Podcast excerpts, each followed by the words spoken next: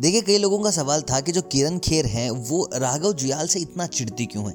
ऐसा क्या किया है राघव जुयाल ने जिसको लेकर बॉलीवुड के काफ़ी सितारे और हमारे इंडियन पॉलिटिक्स के लोग राघव जुयाल से हमें सड़े खड़े रहते हैं? तो चलिए, आज हम डिकोड करते हैं इस बात को कि भाई किरण खेर राघव जुयाल से पर्सनली क्यों इतना खफा है? देखिए, अगर किरण खेर को आप जानते हैं, देखिए, कितने सारे सीज़न करके आए हैं इंडियाज गो टैलेंट के।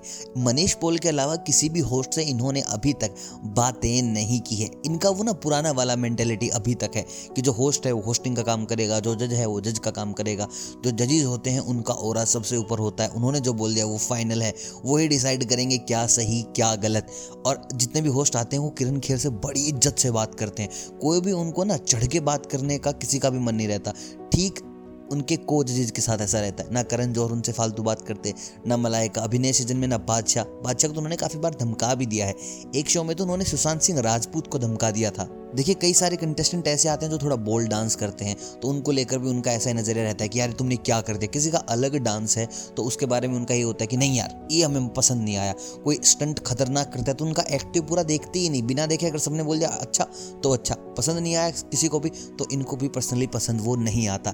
तो ऐसे में राघव जाल के बारे में आपको बता देता हूँ, इन्होंने जहाँ भी अभी तक होस्ट किया है, हर सीज़न में, भाई जज हो, चाहे सुपर जज हो, बराबर धोया है हर किसी को। और गीता माँ को लेकर तो इनका रिलेशन इतना ज़बरदस्त है कि जिस भी शो में गीता माँ आए तो भाई इन्होंने डेफिनेटली उनके गाल खींचे ही खींचे। एक तो इस बात को लेकर किरण खेर काफ़ी छिड़ी हुई है कि भैया जो आप होस्ट हो तो होस्टिंग करो ना।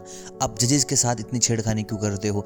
और भाई देखिए रेमो सुपर जज हैं, इन सब के गुरु हैं। ऐसे में राघव जियाल ने कभी रेमो को भी फ्री में नहीं बख्शा है।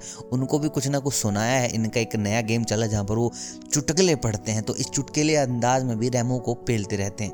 दूसरी चीज़, राघव जुआल हमेशा गवर्नमेंट के अगेंस्ट बोलते हैं। मोदी के हमेशा अगेंस्ट भाई अच्छे काम में तारीफ़ भी करता है बंदा, लेकिन जनरली ये बंदा हमेशा गवर्नमेंट को खींचे रहता है। चाहे अमित शाह ने कुछ किया हो चाहे मुसलमानों के ऊपर कोई बात हुई हो, चाहे आधार कार्ड से रिलेटेड अमित शाह ने कुछ बोला हो कि लाओ अपने डॉक्यूमेंट बाहर दिखाओ। राघव जियाल ने कभी भी गवर्नमेंट के साथ कुछ भी इनके फेवर में नहीं बोला। एन किरण खेर का आपको पता है, भाई बीजेपी की लीडर हैं, चंडीगढ़ से हैं।